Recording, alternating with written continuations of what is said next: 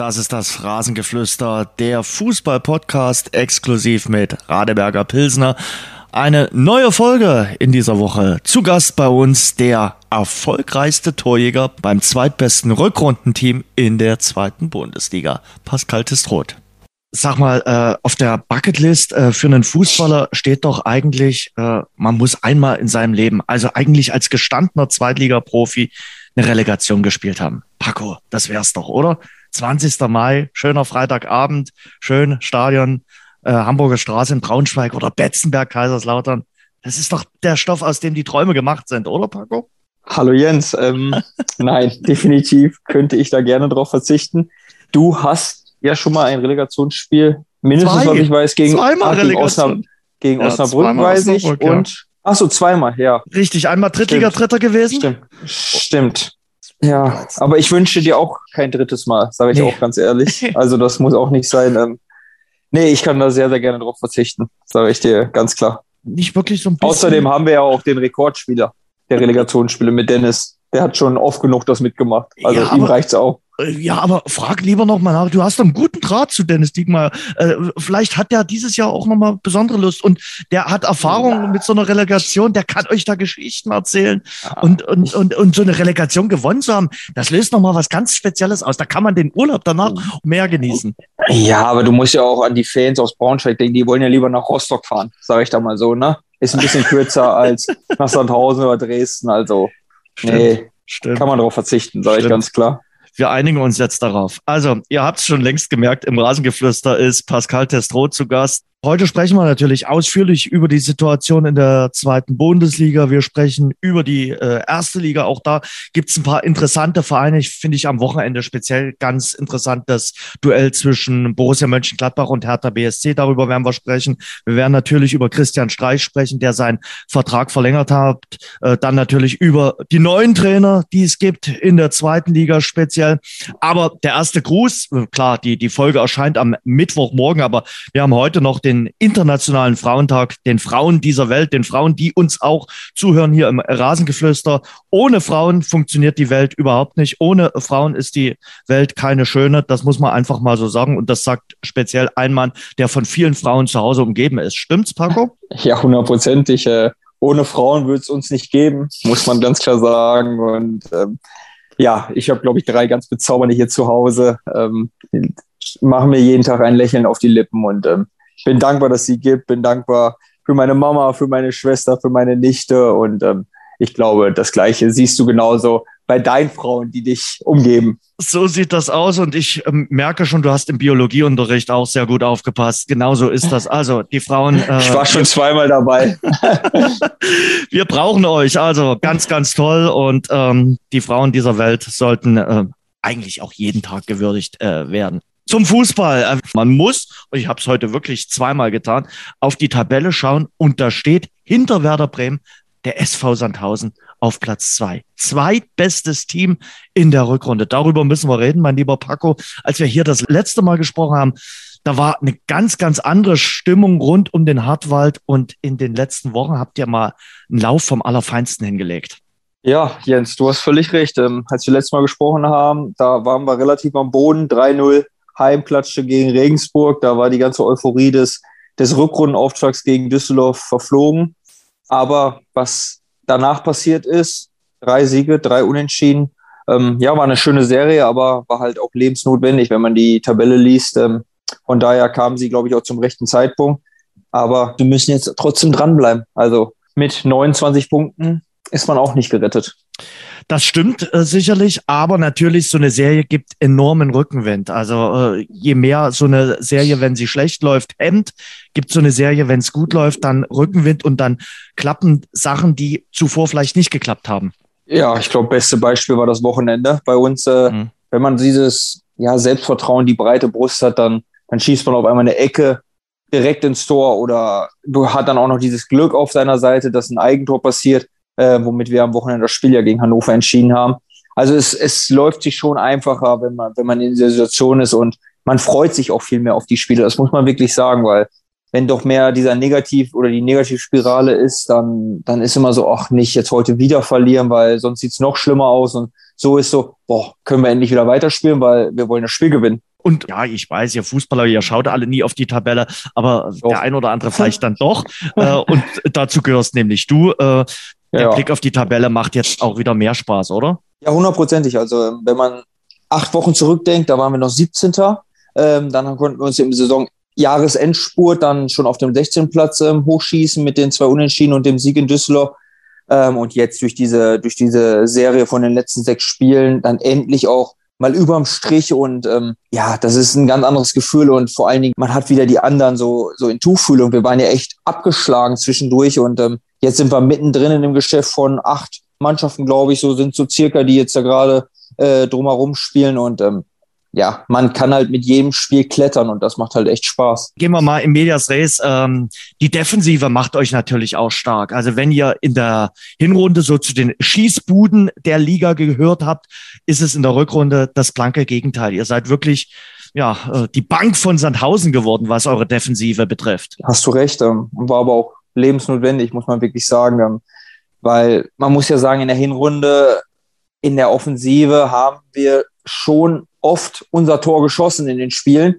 Und man sieht halt einfach, was das jetzt gerade ausmacht, weil jetzt kriegen wir zurzeit kaum bis gar keine Gegentore mhm. und ähm, ja, dann gewinnt man die Spiele oftmals auch mal 1-0 oder oder 2-1 dann, weil, weil dann halt auch ein Tor vorne reicht. Und ähm, ich glaube, am Wochenende war wieder ein prägendes Beispiel. So, wir haben 2-0 geführt, dann kriegen wir direkt das 1-2. Mhm. Ich wage zu behaupten, in der Hinrunde wären wir als ganze Mannschaft angefangen zu wackeln und hätten wahrscheinlich das 2-2, 3-2, 4-2 bekommen und dann hätten wir dieses Spiel wieder verloren und so ist einfach nichts angebrannt, weil weil es einfach echt wirklich passt und ähm, es hört sich wirklich beschissen an, aber es ist einfach einfacher 1-0 zu gewinnen, als wenn man drei oder vier Tore schießen muss, weil wir halt einfach zu viele kassiert haben. Das äh, merkt man ganz deutlich. Man merkt auch, äh, so die alte Heimstärke des SV Sandhausen ist auch äh, zurück. Äh, am Hartwald wird es wieder schwieriger äh, zu punkten oder zu gewinnen. Gut, aber schlimmer als in der Hinserie ging es ja auch nicht. Also es war ja, es war ja immer so, dass Sandhausen gefürchtet war zu Hause. Ähm, mhm. Und wir haben ja nichts auf die Kette bekommen zu Hause. Und ähm, ja, wirklich zum Glück haben wir den Turnaround geschafft. Ähm, aber wir haben noch neun Spiele, davon haben wir, glaube ich, fünf zu Hause noch. Also ja, wir tun gut daran, daran weiter zu arbeiten und ähm, weiter die Punkte zu Hause zu holen. Und dann natürlich äh, die Nummer, die wir das letzte Mal so gesprochen haben, das war ja um den Deadline Day herum und äh, da gab es zahlreiche wow. Neuverpflichtungen. Ihr habt ja wirklich nochmal richtig durchgewirbelt, wenn man den äh, Kader mit dem der Hinrunde vergleicht. Das ist jetzt schon ein anderer. Und da, da ist ähm, natürlich Chance und Risiko ähm, gleich auf. Also das kann gut gehen. Bei euch zum Beispiel geht's gerade gut. Ich habe aber auch schon von Mannschaften gehört, wo das nicht gut gegangen ist, die dann auch nochmal all in gegangen sind ähm, mit Blick dann auf die Restrückrunde und wo die zahlreichen Neuverpflichtungen nicht gefruchtet haben. Bei euch ist es gut gegangen bis jetzt. Ja, Gott sei Dank. Ähm, man muss aber auch wirklich sagen, so beschissen wie das Thema Corona war, hat es uns, ich würde sagen, vielleicht sogar mit in die Karten gespielt, weil dadurch, dass das Spiel gegen Karlsruhe ja ausgefallen ist, mhm. hatten wir wirklich deutlich längere Zeit, uns äh, nochmal wieder einzuspielen mit den neuen Spielern und ähm, ja, ich glaube, wir haben aber auch einfach Top-Jungs verpflichtet. Ich glaube, Dario Domic äh, kennst du selbst aus, ja. aus Dresden. Wissen mal, was er kann. Der gibt uns eine unheimliche Sicherheit hinten, eine Stabilität und einfach auch eine extreme Größe, die er mitbringt, ähm, was es uns einfach einfacher macht gegen die großen Gegenspieler. Dann Tom Tribul, finde ich ein Top-Transfer. Aber auch Erik Berko äh, kennst du auch genau, mhm. genauso gut wie ich ihn kenne. Also ähm, ja, super. Und ähm, auch die Jungs, die jetzt gerade neu gekommen sind und nicht vom Beginn spielen, weil es halt einfach super schwer gerade ist, äh, ins Team zu kommen, weil wir funktionieren. Aber das ist einfach richtig Qualität, ob äh, Nils Seufert, ob ein Ahmed Kutucu oder äh, auch ein Felix Wiedwald, äh, wie viele Bundesligaspieler hat er. Also das ist schon, das ist schon eine Herausforderung im Training, ein Tor gegen ihn zu schießen oder auch Maurice de Ville, ähm, ja, wo man ja wirklich sagt, eine Überraschungstransfer so aus der dritten Liga gekommen. Mhm. Äh, aber jedes Spiel, wo, wo er reinkommt, ähm, hat er seine Impulse. Also es fruchtet zurzeit und ähm, ja, ich bin sehr, sehr froh drüber. Kannst dir vorstellen, dass die Situation nicht angenehm war. Äh, es war ein wilder Deadline Day, habe ich so wirklich noch nie erlebt. Ähm, und Gott sei Dank hat es so geklappt, wie mhm. es bisher gelaufen ist. Ist, glaube ich, auch aber für den Trainer auch eine Herausforderung, so viele neue Spieler dann zu integrieren. Und das muss, du hast zwar gesagt, ihr hattet ein bisschen mehr Zeit durch das äh, ausgefallene Spiel gegen Karlsruhe, aber das muss ja dann auch in relativ kurzer Zeit dann irgendwie auch passen. Ja, ich glaube, es ist auch schwierig für, für einen Trainer, die Situation äh, zu meistern, weil die Spieler, die du im Winter holst, du du versprichst ihnen ja nicht, aber du gibst ihnen ja eine Idee mit und willst ja und holst ja, weil du denkst, die spielen immer, aber trotzdem, nur weil wir ja in der Hinrunde die Spiele verloren haben, waren ja trotzdem nicht immer alle Spiele beziehungsweise alle Spieler schlecht. Du Mhm. kannst ja auch nicht elf Mann dann rausholen und ich glaube, es ist schon schwierig dann so zu vermitteln, auf die Kurze zu finden, welche Formation passt am besten und ja, einen Spieler, den man dann frisch geholt hat, zu sagen, ja, du spielst ja doch noch nicht so und dann passt es so. Also ja, ist glaube ich nicht immer so eine einfache äh, Aufgabe, aber ich glaube, unser Coach ja, hat das schon im Griff. Hast du eine Ahnung, wie viele Punkte man braucht, äh, um den Relegationsplatz äh, zu vermeiden, sage ich mal? Du willst ja nicht Relegation spielen, habe ich ja nur mitbekommen. Also Nee. wie viele Punkte äh, werdet ihr brauchen, um Platz 15 zu erreichen? Normalerweise sagt man ja 40. Ja. Bei Aue hat es damals nicht gereicht. Ne? Gegen, äh, da hatten sie 40 und mussten in die Relegation gegen Karlsruhe. Mhm. Ähm, Jens, die Liga ist verrückt. Letzte Woche muss ich ehrlicherweise sagen, als wir 2-0 geführt haben, habe ich gedacht, boah, jetzt schöner, schöner Spieltag, werden wir wahrscheinlich wohl vier Punkte Vorsprung haben auf den Mhm. Relegationsplatz. Da gucke ich auf die Tafel, sehe 2-1 Rostock auf Schalke. Denke, wow, dann steht es ja kurz vor Schluss 3-3, nach dem Spiel 4-3 Rostock. Da war es da mit den vier Punkten doch dahin und ist dann doch nur einer. So, jetzt hat Dynamo dann nicht gewonnen in Bremen, dadurch sind es drei. Also, boah, wir haben jetzt 29. Also ich bin schon der Meinung, vier Siege brauchen wir auf jeden Fall. Das ist natürlich ähm, bei, bei neun verbleibenden Spielen schon eine ambitionierte äh, Aufgabe, aber möglicherweise reichen die 40 Punkte in dieser Saison auch nicht, um die äh, Relegation zu vermeiden, weil es eben so eng ist und weil es sich wahrscheinlich dann doch nicht auf nur zwei Mannschaften rausläuft. Im Moment läuft's. Boah, ich würde sagen, selbst der KSC steckt noch mit drin. Okay. Also Regensburg steckt in meinen Augen wieder voll mit drin. Die sprechen wir gleich. Die haben, die haben sechs Punkte vor Dynamo äh, zum jetzigen Zeitpunkt. Das ist ja nichts bei neun Spielen, muss man ja wirklich sagen. Mhm. Und ja, KSC hat 33, sieben vor Dynamo, da sind schon drei Spiele. Ja, das könnte schon, und KSC wird ja auch noch punkten, also da kann man von ausgehen. Also ich, im Moment sehe ich tatsächlich eins, zwei, drei, vier, fünf, sechs, sieben Mannschaften und vielleicht ja Aue sogar noch. Dass sie Mhm. wieder oben mit ranrücken, dann sind es acht. Also zwischen denen geht's, denke ich mal, im Moment. Lass uns gleich mal über Regensburg sprechen, weil das finde ich Mhm. äh, sehr interessant. Für mich ist Regensburg so ein Fall, du wirst dich erinnern, vor ein paar Jahren ist es Ja. Mhm. den Würzburger Kickers mal so gegangen. Die haben eine richtig gute Hinrunde Ja. gespielt und sind dann aber ganz böse durchgereicht äh, worden und sind sogar noch direkt abgestiegen. Ja. Und bei Jan Regensburg mache ich mir momentan äh, so ein paar Gedanken. Wenn du gar nichts mehr auf die Kette bekommst, und das scheint ja bei denen der Fall zu sein, dann müssten die Alarmglocken auch dort relativ laut schrillen. Ich glaube, Osnabrück war auch ähnlich letztes Jahr, ne? war ähnlich. Ähm, ja, es war, ich habe es am Wochenende das Spiel 90 Minuten live geguckt. Äh, ich habe Aue, Regensburg und äh, Bremen, Dynamo auf zwei Monitoren geguckt. Da wollt ihr beides sehen. Ähm, das war schon echt mau. Und da muss man halt auch sagen, boah, trifft die natürlich auch hart. In diesem sehr, sehr wichtigen Spiel gegen Aue fällt halt mit Steve Breitkreuz die absolute Abwehrchef aus. Kommt dann echt dann manchmal viel zusammen. Und äh, ich muss sagen, nach dem 3-0 gegen uns, ich hatte vor der vorher mit der Winterpause habe ich gedacht, boah, vielleicht könnte man Regensburg nochmal abfangen. Hm. So, die waren immer so, weil das war zu krass, was die in der Hinrunde gespielt haben. Mhm. Und dann gewinnen die 3-0 gegen uns. Da habe ich gedacht, okay, die fangen wir nicht mehr ab. Und äh, ich glaube, das Spiel auf Schalke habe ich noch gesehen von Regensburg, wo ich gedacht habe, boah, da haben sie gut gespielt, aber verlieren es am Ende. Mhm. Und das sind so ein paar Spiele. Ja, jetzt gegen Aue, die Leistung war jetzt schon nicht so ganz so toll, sagen wir mal so. Das war Mhm. schon ein verdienter Sieg für Aue. Also ja, ne, 32 Punkte reichen nicht. Nee, Also nee, Ne, nee. Deswegen, ähm, wir müssen schon noch was machen, aber wahrscheinlich äh, gewinnen die gegen Werder Bremen dann. ja, ist doch so. Ja, jetzt äh, Karlsruhe, dann zu Hause gegen Paderborn und äh, dann in Hannover. Das sind und dann äh, zu Hause Ingolstadt. Das sind schon jetzt noch. Spiele, wo du punkten Ja. kannst. Aber in den Spielen musst du natürlich dann irgendwann auch mal äh, wieder was tun. Sonst wirst du weiter runtergereicht und äh, sonst ist der zehnte Tabellenplatz noch nicht das Ende. Aube Kiel wird sich irgendwie äh, berappeln, äh, habe ich den Eindruck. Also die sind für mich auch vom, vom Kader her eigentlich zu stark besetzt, als dass sie dort unten reingehören. Oder widersprichst Gebe ich da? dir recht. Ich Hm. finde qualitativ einen sehr guten Kader, aber haben natürlich das große Fragezeichen Hauke Wahl. Hm. Abwehrchef, ich glaube, pfeifersches Drüsenfieber habe ich gelesen. Hm. Mit dieser Diagnose wirst du wahrscheinlich diese Saison nicht mehr spielen denke ich mal. Das dauert ja immer eine Zeit lang. Und wenn dir so ein Spieler hinten wegbricht, ist natürlich schon brutal. Also mhm. so dieses gegen Paderborn, bub, bub, bub, stand 4-1. Ja, wir haben Kiel ja auch am letzten Spieltag. Ach, ich hoffe aber trotzdem, dass es nicht zu einem Endspiel wird für, für beide Mannschaften. Entspannteres wäre es. Normalerweise sehe ich auch Kiel Wahnsinnsqualität, ähm, aber das Spiel gegen Aue zum Beispiel, was ich auch live gesehen habe, hat mich auch nicht überzeugt. Nee. Ne, in Überzahl, zweite Halbzeit 2-0-Führung. Und diese 2-0-Führung, wie die zustande gekommen ist, war ja schon fraglich. Aber normalerweise sehe ich da genug Qualität. Ähm. Aber wo siehst du sie nicht? Ich sehe die Qualität bei Hannover, bei Düsseldorf, bei Rostock, bei Dynamo, aber eigentlich auch. Also von daher Sicher, aber Kiel, wenn ich Kiel mir den Kader, in Rostock. wenn ich mir ja, den Kader, ja, aber von Kiel noch anschaue, dann sage ich mir immer, boah, dort sind äh, Typen drinne, wo ich sage, die müssten eigentlich nicht um den Klassenerhalt spielen. Und deshalb denke ich mir immer bei Kiel, dass die sich irgendwie noch berappeln. Also ich muss ja jetzt nicht groß sagen, in, in, in Holtby zum Beispiel, ja. ähm, in, in Skripski, äh, in Vita Arp, also die haben ja nun wirklich dort, äh, der Pichler, also dort sind ja wirklich gute Spieler drinne.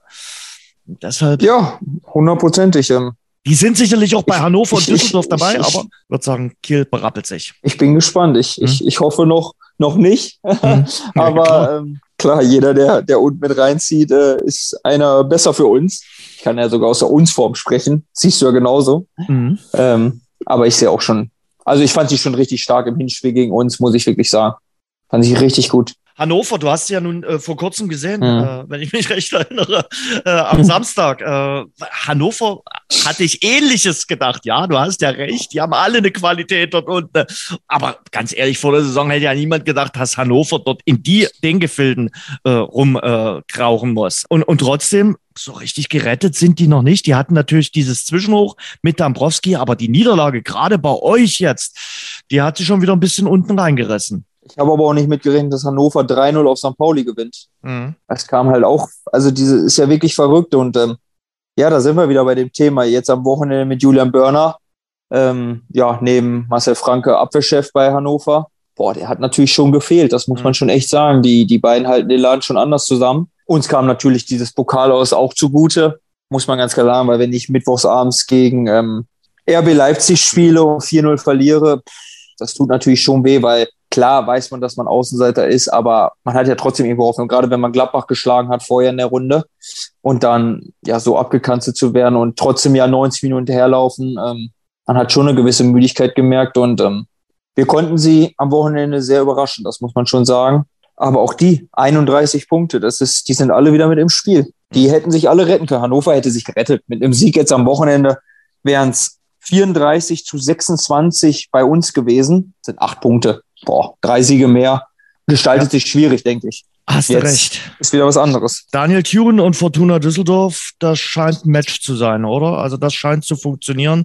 Äh, der Trainerwechsel hat äh, auf den ersten äh, Metern auf jeden Fall gefruchtet. Auch wenn Daniel Thun jetzt zu denen gehört, Corona, die, ne? die Corona noch erwischt hat, genau. Ja, ich denke auch zehn Punkte jetzt aus vier Spielen. Ah, ich glaube auch gar nicht so schlechte Verpflichtung mit nee. Daniel Ginczek und ähm, den Innenverteidiger De, De Weiss oder wie, mhm. er, wie er heißt. Also, ja, Ruben Hennings macht immer seine Tore. Kalenderei funktioniert.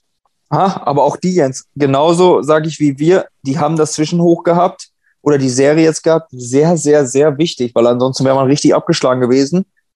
So, wir haben die Serien aber nur gehabt, um wieder ins Spiel zu kommen. Mhm. Jetzt brauchen wir aber alle die Serien noch weiter, um uns zu retten. Also die waren erstmal, die waren erstmal wichtig, um überhaupt wieder zu atmen. Hansa Rostock, Hansa Rostock hat am Wochenende etwas getan, wo ich sage, das muss auch Dynamo Dresden mal äh, dann tun. Über Dynamo sprechen wir gleich. Ich sagte ja, es gibt so ein paar Spieler, wo ich sage, da muss Dynamo die Punkte auf jeden Fall holen, äh, jetzt zum Ende der Rückrunde. Das sind dann vor allem die Spieler am Schluss. Aber du musst ähnlich wie es Hansa Rostock getan hat am äh, Samstag auf Schalke, auch mal Punkte holen, wo niemand damit rechnet. Und äh, mit den drei Punkten äh, auf Schalke hat bei Hansa ja vielleicht ein paar ganz kühne Optimisten damit gerechnet. Aber ansonsten äh, waren das natürlich Bonuspunkte. So hat es Jens Hertel auch gesagt.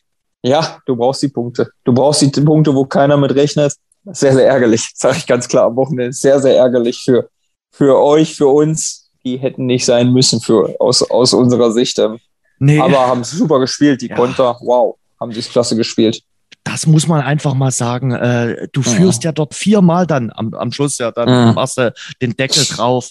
und lässt dich von den Rückschlägen. Normal ist es doch so, Schalke kommt zurück, macht das eins zu eins oder spätestens mit dem 2 zu 2 dachte ich, okay, jetzt zieht Schalke die Geschichte. Jetzt ja.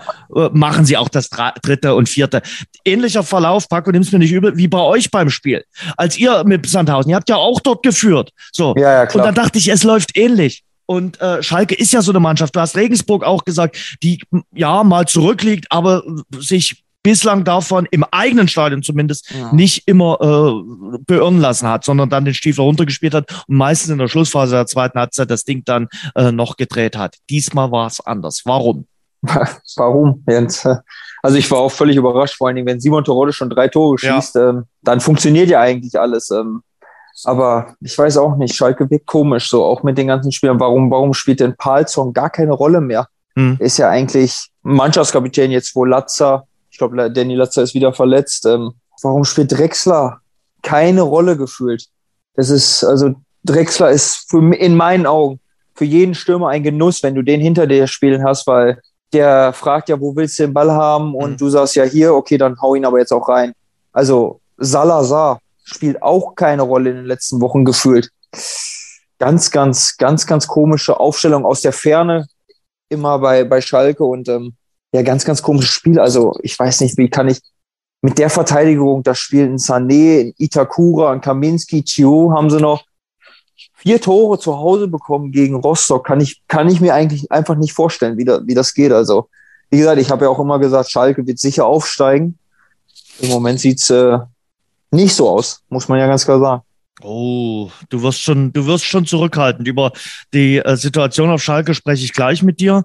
Zunächst mal nochmal zurück äh, um den Kampf um Platz 16. Ja. Rostock hast du jetzt auch um, ähnlich wie ich gesehen. Also das sind natürlich absolute Bonuspunkte für die äh, Hanseaten. Und Hansa ist die einzige Mannschaft dort unten, die an ihrem Trainer bislang festgehalten hat. Also die noch keinen Trainerwechsel vollzogen hat. Sicherlich haben sie da auch ein bisschen vom ersten FC Magdeburg gelernt. Der hatte sich ja damals von Jens Hertel getrennt, nachdem sie mit Hertel aufgestiegen sind.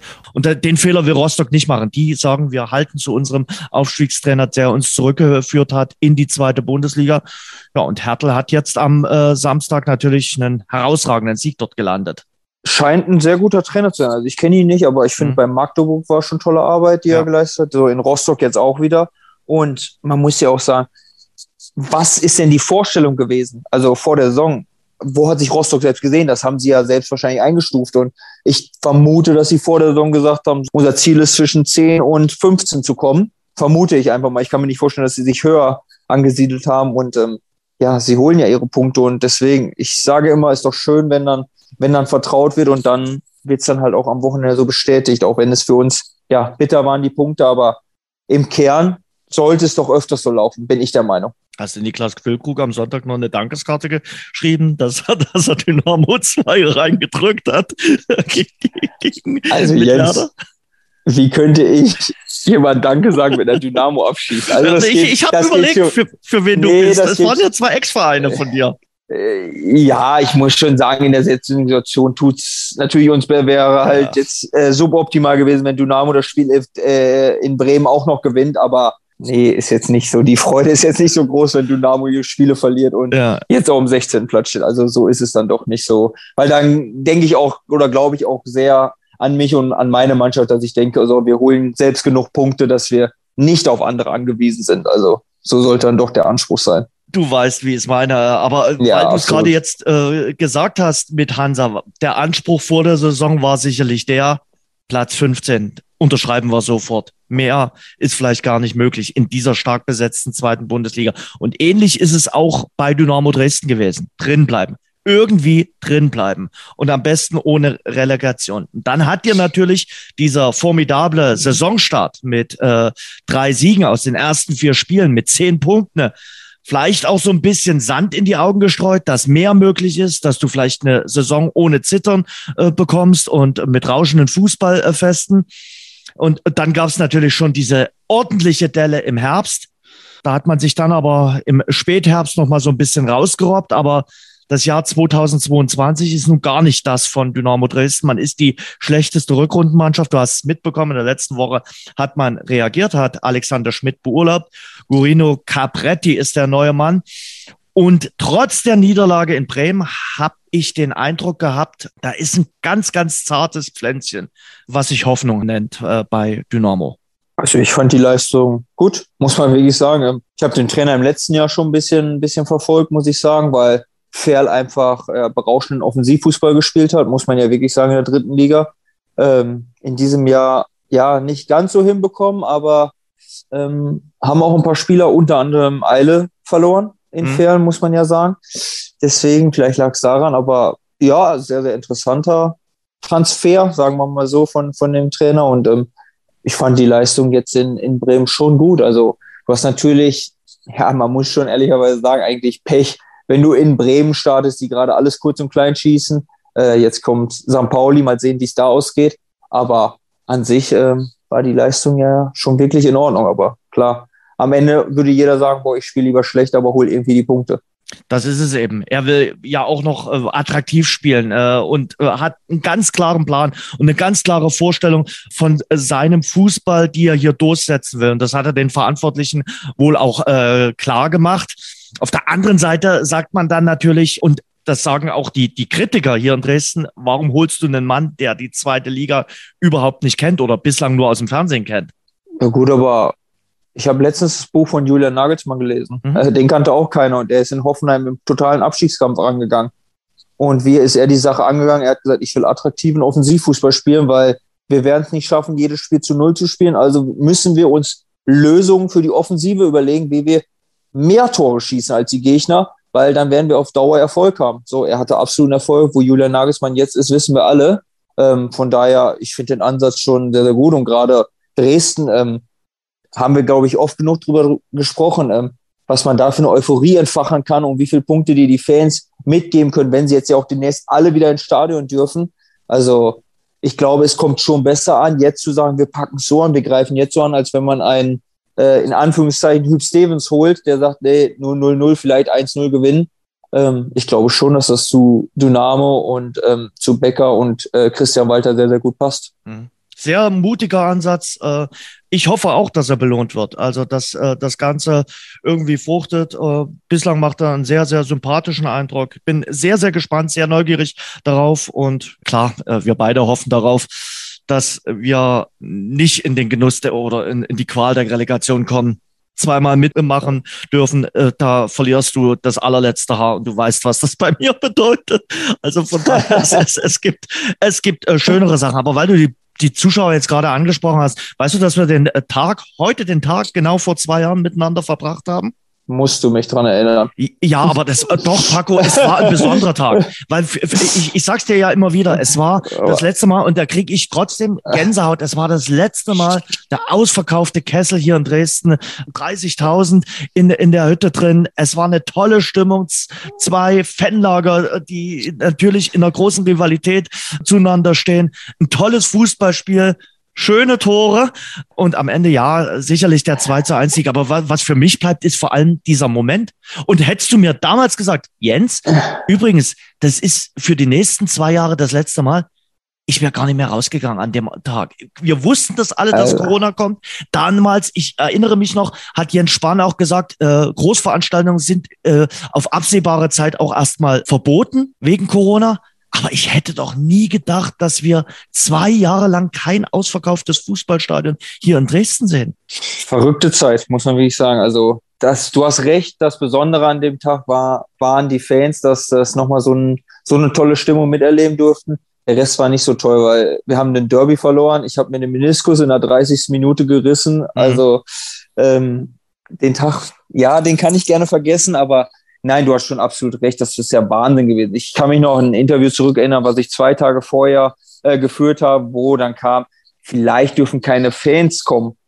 Wo ich gesagt habe, ja gut, dann, dann brauchen wir auch gar nicht zu spielen, mhm. weil wofür spielen wir denn? Wir spielen nur für die Fans. Also da brauchen wir und vor allen Dingen Derby ohne Fans. Was soll denn das? Mhm. Mhm. Das haben wir zwei Jahre lang ohne und ähm, es ist ja hoffentlich am 20. März vorbei. Ja. Wie es ja gesagt wurde. Und ja ich, ich, für uns ist einfach, ich sag für, für mich persönlich ist ja auch einfach Wahnsinn, weil unser erstes Spiel wieder mit komplett vollem Haus wird in Bremen sein. Also das ist ja auch äh, am 3. April, das ist ja schon, schon toll und ich glaube auch in Dresden, ähm, ja, dürfen sie jetzt endlich alle wiederkommen. aktive Fanszene kommt jetzt ja auch wieder, habe ich jetzt, glaube ich, gelesen. Genau, Carblock ist äh, ah, für die Verhältnisse jetzt dann schon voll. 16.000 werden erwartet. Genau. Und ich denke mal, 1. April, wenn es denn so kommt, dann kommt Schalke nach Dresden, dann könnte es ja endlich mal wieder so weit sein. Ich denke, Schalke will sich keiner entgehen lassen, äh, weil das natürlich dann ein, ein besonderer Abend ist. Und da bin ich sehr, sehr gespannt, ob dieses berauschende Gefühl vom Tag vor zwei Jahren dann äh, zurückkehrt. War über Aue gerade kurz gesprochen haben. Die haben jetzt, du hast vorhin auch erwähnt, du hast das Spiel geschaut, gegen Regensburg den ersten Sieg seit November geholt. Äh, dieses 1 zu 0 gegen Regensburg. Ist das nochmal so ein Lebenszeichen oder sagst du, naja, mal gewonnen, aber ob das noch reicht? Ich habe letzte Woche, glaube ich, noch, ich glaube, mit unserem Trainer sogar drüber gesprochen, wo wir gesagt haben, wie oft hat man schon gedacht, Aue ist tot und sind in dem Spiel wieder gestorben. Also wenn ich alleine diese Woche Paderborn wieder, mhm. das ist ja grausam mit anzusehen. Also da, da blutet einem ja das Herz, was die dieses Jahr teilweise ertragen mussten. Neun Punkte in der Nachspielzeit verloren. Also überleg dir das mal. Aber du, Jens, 27 Punkte sind noch zu vergeben. Also natürlich jetzt ein sehr, sehr schweres Auswärtsspiel am Wochenende in Hamburg. Aber der Fußball ist verrückt. Ähm, ich, ich bin wirklich gespannt. 19 ähm, haben sie jetzt, sieben hinter Dynamo. Ähm, ja, wir wissen alle, wer, was der letzte Spieltag ist. Wir wissen es. Äh, dazwischen werden wir noch mal reden. Ich will jetzt über, über den, den Tag äh, gibt es ja schon die aberwitzigsten Konstellationen, die es da geben kann. Mhm. Von es geht für beide Vereine um gar nichts mehr bis äh, dahin, es geht für beide Vereine noch um alles oder nichts. Also Jens, ein Endspiel hättest du doch auch ganz gerne, oder? Paco. Dynamo rettet sich auf Platz 15 und ihr spielt schön in der Relegation. Das wäre dann mein Deal. Nee, nee, nee. nee, also, nee, nee. ich brauche auch kein Endspiel. Ich brauche keine Herztabletten, keine Herztabletten. Eigentlich war das immer schön, wenn es am letzten Spieltag um nicht mehr so sehr viel ging. Also ich kann mich noch erinnern. Äh, ja, das war gar entspannt gegen Union Berlin, oder? Damals ging es zwar um, um alles, aber irgendwie dadurch, dass ja Kiel 6-1 geführt hat ja. gegen Braunschweig, wussten wir nach 50. schon, dass es durch ist. Richtig. Äh, das war schon ein relativ entspanntes Spiel, ne? muss ich echt sagen. Aber schön war das trotzdem nicht. Also, äh, weil, wie gesagt, äh, du trotzdem äh, natürlich erstmal eine Weile lang gezittert hast und gesagt hast, das darf hier nicht, nicht schief gehen. Ja, die Woche davor war schlimmer, muss ich da sagen, damals, als wir dann in Aue gespielt haben und wussten, da dürfen wir nicht mhm. verlieren. Mhm. So sah das Spiel ja auch aus. Ja, es war ein furchtbares Derby. Es war ein furchtbares Derby. Schlimm. Ja. Ich glaube, wir haben ja 98 Diagonalbälle auf Peniel und mich gespielt. Äh, und die Auer haben den zurückgeschossen. Also das war ja echt Wahnsinn. Aber der war für uns am Ende Gold wert mit, mit Dresden, muss man ja, ja. wirklich sagen. Ja, das stimmt. Du hast Auers Aufgabe beim HSV schon angesprochen. Was ist denn los mit Hamburg und äh, mit Schalke? Äh, lass uns zunächst über Hamburg reden. Äh, Hamburg jetzt drei Spiele ohne Sieg. Die Derby-Niederlage hat natürlich extrem wehgetan. Aber eigentlich fängst du dich doch dann durch den Sieg im Elfmeterschießen im Pokal und holst zumindest in Nürnberg einen Punkt. Und dann verlieren sie dort in der Schlussphase. Und das ist natürlich jetzt schon eine relativ bittere Niederlage, weil auf den Relegationsplatz, also auf Platz drei, der zur Relegation zur Bundesliga berechtigt, sind es jetzt schon sechs Punkte und dort steht der ungeliebte Stadtrivale. Es ist in Hamburg zum Verrücktwerden, muss ich ja wirklich sagen. Ähm, ich muss sagen, sie haben ja sogar noch gegen uns Glück gehabt, dass der VAR eingegriffen hat und dieses Handspiel mhm. da von, von Jay Bachmann geahndet hat, äh, weil er sich die Hand nicht abgeschnitten hat vorher, muss man ja sagen, weil er hat ja null positiven Effekt gehabt, aber scheinbar ist die Regel ja so.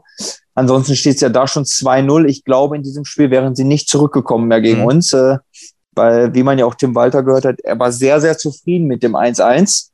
Dann spielt zu Derby gegen Bremen und blöd gelaufen im ganzen Spiel, wobei ich sage, für mich waren alle Elfmeter korrekt so. Dann hast du diesen, diesen Freudentag mit dem Pokal, wo, wo man ja auch ein bisschen Glück hatte, würde ich schon sagen. Äh, so, wenn du das verlierst, ist ja noch schlimmer. Und dann gegen Nürnberg, ähm, ja, fand ich auch zum ersten Mal keine so überzeugende Leistung vom HSV. Und dann kriegst du so eine Kirsche am Ende noch rein und ja, jetzt guckst du, guckst du doof rein, weil ich muss wirklich sagen, zwischendurch habe ich nicht mehr an Darmstadt und St. Pauli geglaubt. Die sind ja echt äh, sehr, sehr, in Anführungszeichen, eingebrochen. Okay, jetzt gehen wohl HSV und Schalke mit Werder zusammen durch. Und jetzt sitzen wir heute hier und die haben beide sechs Punkte Rückstand. Wahnsinn. Und sieben auf Werder.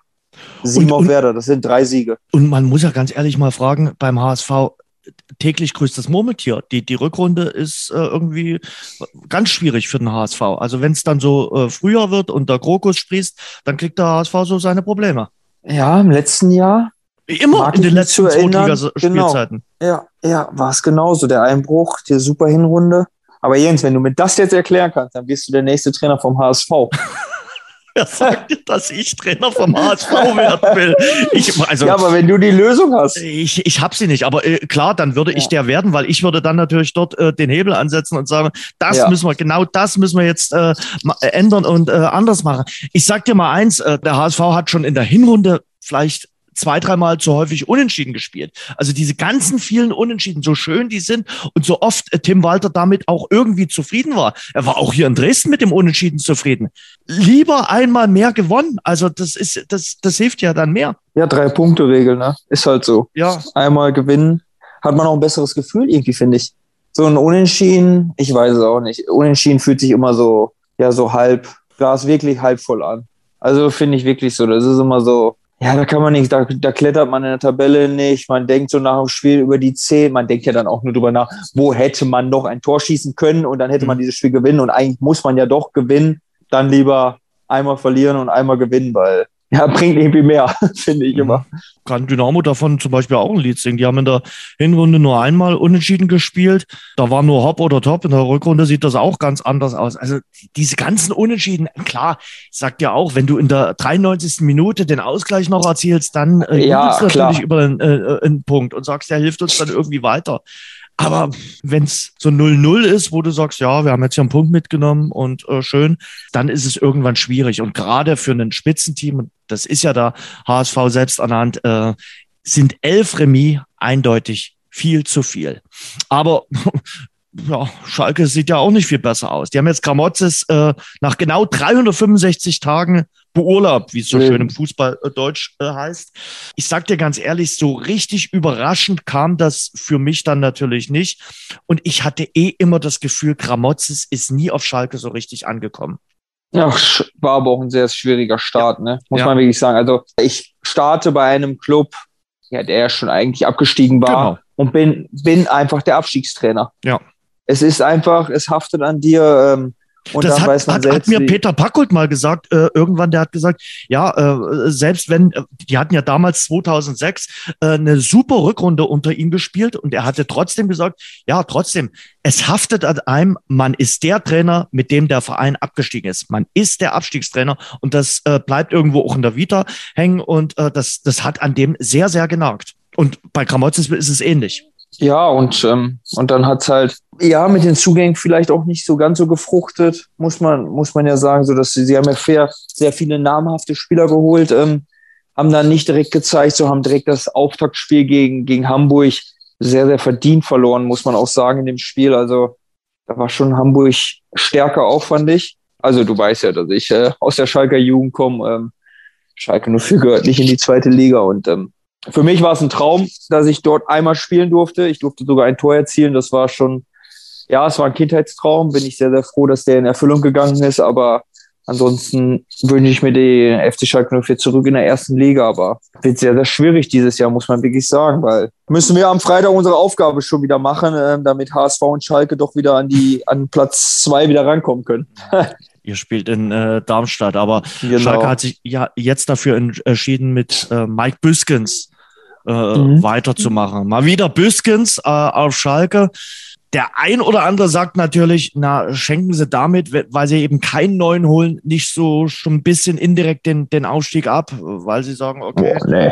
ja, interveniere doch aber, gleich. Ja, aber du kennst ja Bojo genauso wie ich ihn, oder ich kenne ihn vielleicht ein bisschen besser, aber er war ja damals ähm, äh, im Schillergarten bei, der, bei dem Gespräch dabei, kann ich mich dran erinnern. Bojo lebt natürlich Fußball und Bojo lebt natürlich Schalke ohne Ende. Ich, ich, ich kenne ja, ich weiß ja meine Story mit ihm, wo ich als A-Jugendspieler ein oder zu den Amateuren hoch durfte. Habe mich im Derby gegen Bochum in der 90. eingewechselt. Äh, ich habe in der 91. Minute ein Tor geschossen. Also ich habe quasi eine Minute mit ihm gespielt, Tor geschossen. Er rennt auf mich zu, dachte ich in dem Moment zumindest noch, dass er mit mir jubeln wollte, aber er rennt an mir vorbei und rutscht zu Eckfahren und die ganze Mannschaft hinterher. Also der, der kann schon vorher entfachen. Also wenn er das äh, in den letzten neun Spielen dann doch noch hinkriegt, dann ähm, ja, dann, dann kann Schalke schon nochmal zu fliegen beginnen, muss ich schon sagen. Also abgeschenkt auf gar keinen Fall, weil, weil Bujo, der brennt ohne Ende. Also da, da, da bin ich gespannt, wie, wie, wie der die nochmal nach vorne peitschen wird. Auch aktuell von Corona betroffen. Auch, auch ja. Wir, gute Besserung. Äh, das geht wieder aktuell rum. Auch in der ersten Liga merkt man, hm. sind einige äh, Vereine jetzt betroffen. Dortmund, Bielefeld, Mainz. Gibt es doch ein paar Spieler, die es doch nochmal erwischt hat, äh, dem man wirklich nur gute Besserung äh, wünschen kann. Hoffen wir, dass wir durch die Zeit jetzt auch nochmal äh, gut durchkommen. Wir haben es ja in der ersten Liga gesehen. Äh, Mainz äh, gegen Dortmund musste da sogar abgesagt werden, äh, weil die nicht genügend Torhüter hatten. Aber zurück nochmal zu äh, Mike Büskens. Dadurch, dass du ihn schon äh, so gut kennst und sein Vorteil ist natürlich, er kennt das ganze Umfeld, er kennt die Mannschaft, er braucht nicht viel Zeit, äh, vielleicht an den Schräubchen zu drehen, wo es zuletzt gehakt hat. Ja, und er kennt die Fans. Das muss man mhm. einfach sagen. Bujo hat Kredit auf Schalke ähm, und er muss die Fans nicht von erstmal überzeugen, sondern die sind von Anfang an da. Und ähm, ja, genauso wie in Dresden sind die Fans auch auf Schalke ein absolutes Faustpfand und ähm, der wird sie schon hinter sich wissen. Also ja, ich, ich glaube schon, dass der jetzt Attacke, Attacke, Attacke ist. Ich glaube schon, dass der, dass der im nächsten Spiel draufgehen wird und ähm, sein Ziel 27 Punkte sind. Ich sag mal, in dem 20er-Bereich muss er auf jeden Fall äh, punkten, um diesen, diesen Rückstand äh, wettzumachen zu äh, Darmstadt, St. Pauli und vor allem zu Werder. Werder scheint mir momentan am konstantesten zu sein. Boah, die, die, die, die fängst oh. du eigentlich nicht mehr ab. Ja, die beiden Stürmer. Lux und Füllkrug, wow. Also was habe ich jetzt gelesen, in den letzten sieben Spielen 15. Ja. 15 Scorerpunkte, also jetzt ja auch am Wochenende. Ja. Die spielen sich ja auch, also das ist, das passt aber auch einfach. Ähm, zwei Top-Stürmer, die, oder aber auch die Defensive, also da spielt ein Toprak, der hat bei Leverkusen, bei Dortmund gespielt und der hat ja, der hat ja echt viele Verletzungspech gehabt. Also ist schon sehr, sehr viel Qualität, die sie gerade wirklich auf den Platz bekommen und äh, ja, am 3. April, da werden sie hoffentlich verlieren, aber ansonsten sind die, glaube ich, schon sehr, sehr stark. Haben auch einen guten Torhüter. Pavlenka, äh, der hat Lyon ja. ein ums andere Mal Richtig am gut. Sonntag ja. äh, zur Verzweiflung gebracht mit seinen Paraden. Also, die sind ja, schon Qualität gut besetzt. Ja, ohne Frage. Und haben jetzt mit Ole Werner, haben wir häufig drüber geredet, wirklich auch den Trainer gefunden, der dorthin passt, auch von seiner ganzen Art. Da fällt es mir schwer, nicht daran zu glauben, dass es Werder nicht schafft. Und ich glaube, die werden auch ein äh, der direkten Aufstiegsplätze äh, belegen. Und dann eben äh, Darmstadt und St. Pauli, auch das äh, wird so ein enges Rennen sicherlich werden. Da hast du gerade schon gesagt, wir dachten ja, einer von beiden strauchelt jetzt oder vielleicht strauchen sogar beide, aber beide haben so ihre kleinen Krisen auch äh, irgendwie überwunden, jedenfalls an den letzten Spieltagen. Ich sage, Pauli ist halt sehr, sehr abhängig von Kiré gewesen. Mhm. In der Hinrunde schon Burgstaller und Kiré. Ähm, dann war Kiré beim Afrika Cup die haben nichts mehr geholt, dann war er auch noch verletzt. Aber er scheint ja die absolute Form wiedergefunden zu haben äh, in den letzten Wochen. Und ähm, Burgstaller macht auch wieder seine Tore. Ja, wenn die nicht noch mehr Verletzungspech haben, als sie im Moment haben, weil das muss man ja wirklich sagen, sind viele ausgefallen, ja. dann haben sie auch schon eine sehr, sehr gute Qualität, ähm, haben auch eine, eine, eine sehr, sehr große Heimstärke. Und sie haben halt sechs Punkte Vorsprung. Das ist halt viel. Ne? Das sind zwei Spiele, die, die dir quasi in Anführungszeichen gönnen könntest, die du dann nicht äh, erfolgreich beschreitest, beziehungsweise mit einem Punkt wäre dann ja auch schon wieder ein Spiel mehr. Aber sie müssen alle drei noch gegen uns. Also schwierig, ne?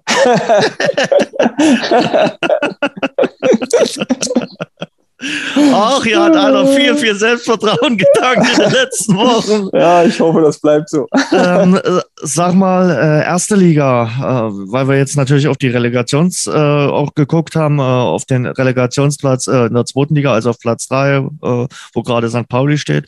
Ja, vielleicht Pauli gegen Hertha, Pauli gegen Gladbach, Pauli gegen Stuttgart.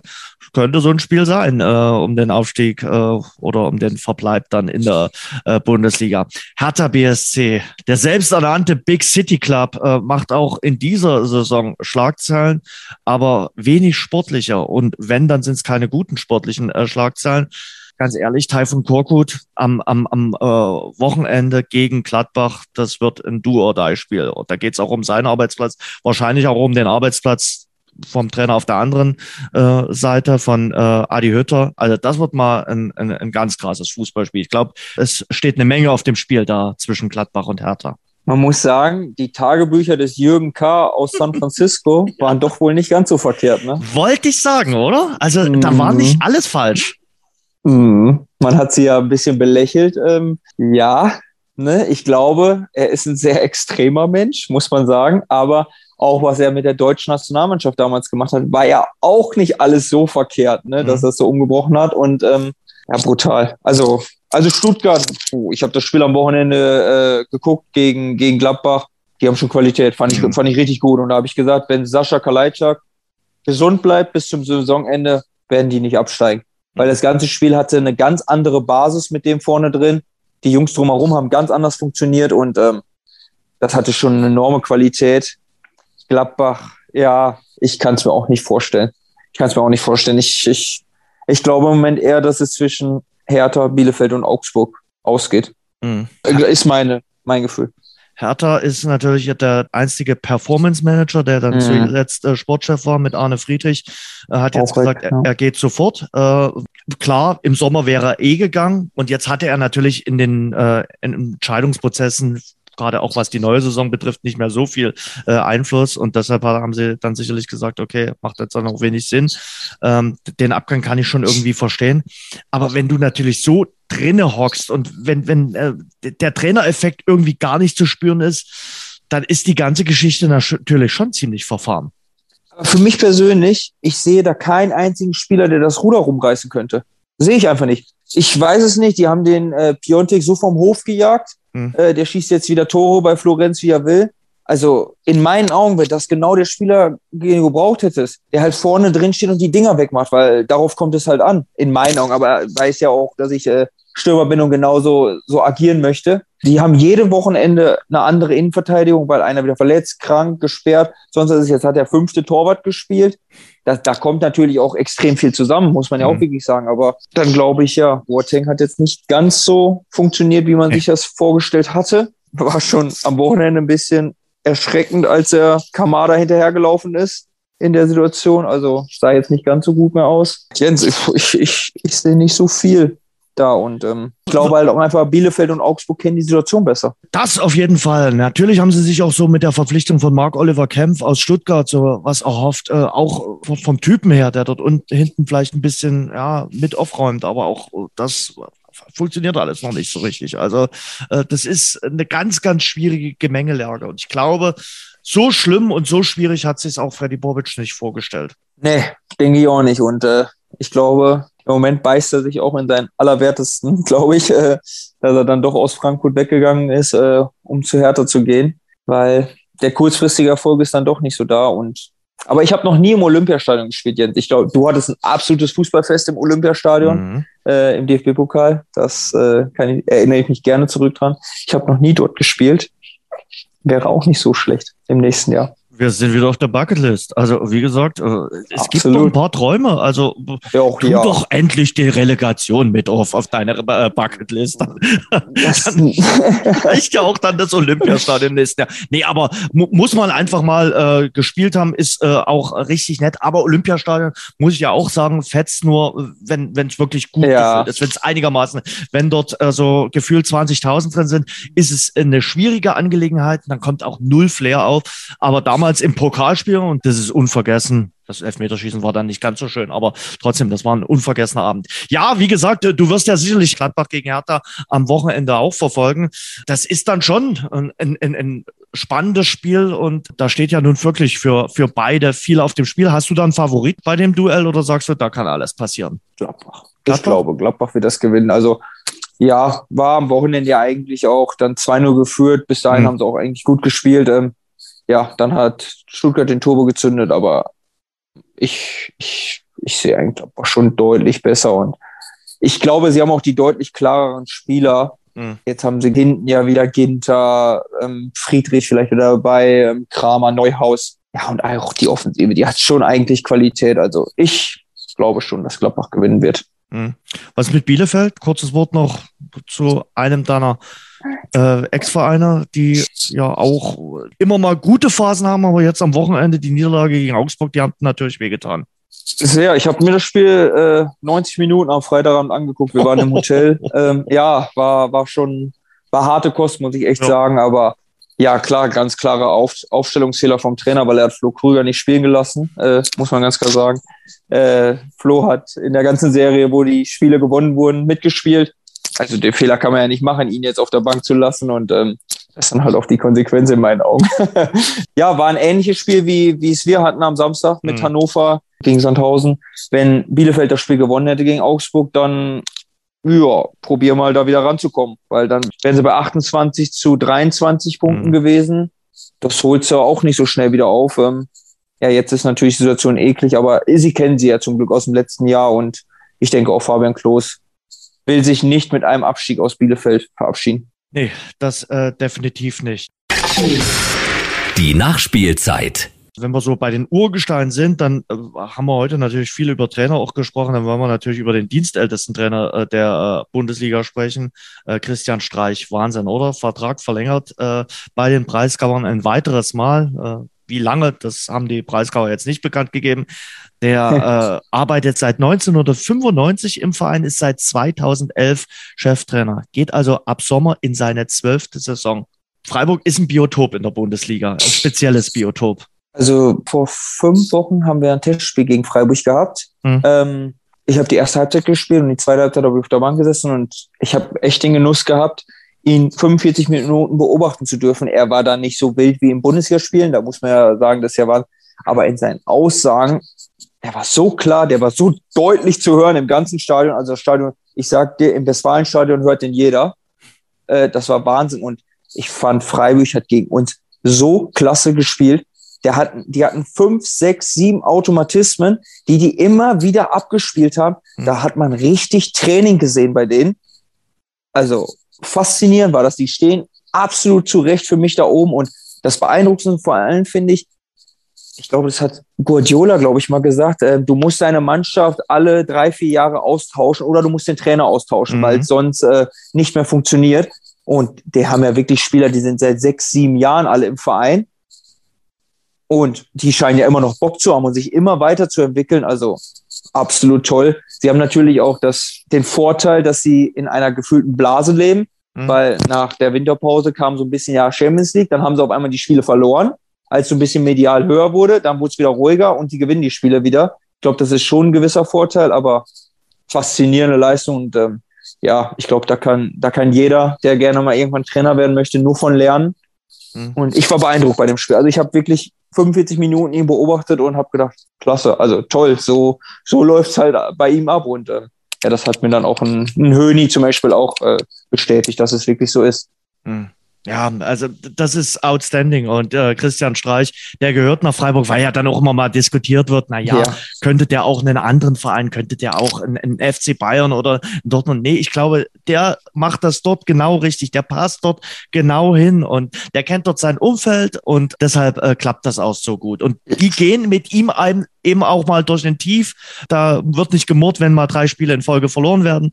Äh, und äh, ja, dort weiß man, was man an Christian Streich wirklich hat und weiß das auch zu schätzen. Finde ich toll. Ja, absolut super. Und äh, muss man ja auch wirklich sagen, so, die verlieren ja auch mal durch, durch vier, fünf Spiele, was ja vorkommen kann. Mhm. Und wo sollte er sonst hingehen? Die Steigerung wäre dann ja Dortmund äh, und so weiter, die Clubs. Aber Dortmund fünf Spiele in Folge zu verlieren, äh, kritisch, ne? Also ja. muss man ja wirklich sagen, deswegen der passt dahin und das sollte auch so bleiben und ähm, immer noch fasziniert von, von ihm gewesen. Also war, war ein tolles Erlebnis, muss ich auch mal sagen. Das glaube ich dir sehr gern, äh, Paco. Und äh, es war ein schönes Erlebnis, mit dir heute mal wieder gesprochen zu haben. Wir haben natürlich ausführlich heute über die zweite Liga gesprochen, weil uns die beide in Atem hält. Auch dann jetzt noch am Schluss ein bisschen über die erste Bundesliga. Ihr am Wochenende in Darmstadt. Dynamo spielt zu Hause gegen St. Pauli. Und wir beide, Paco, wir wissen natürlich, äh, dass wir mit unserem Podcast heute natürlich nur so ein bisschen Ablenkung wieder sind in, in ganz, ganz äh, schweren Zeiten.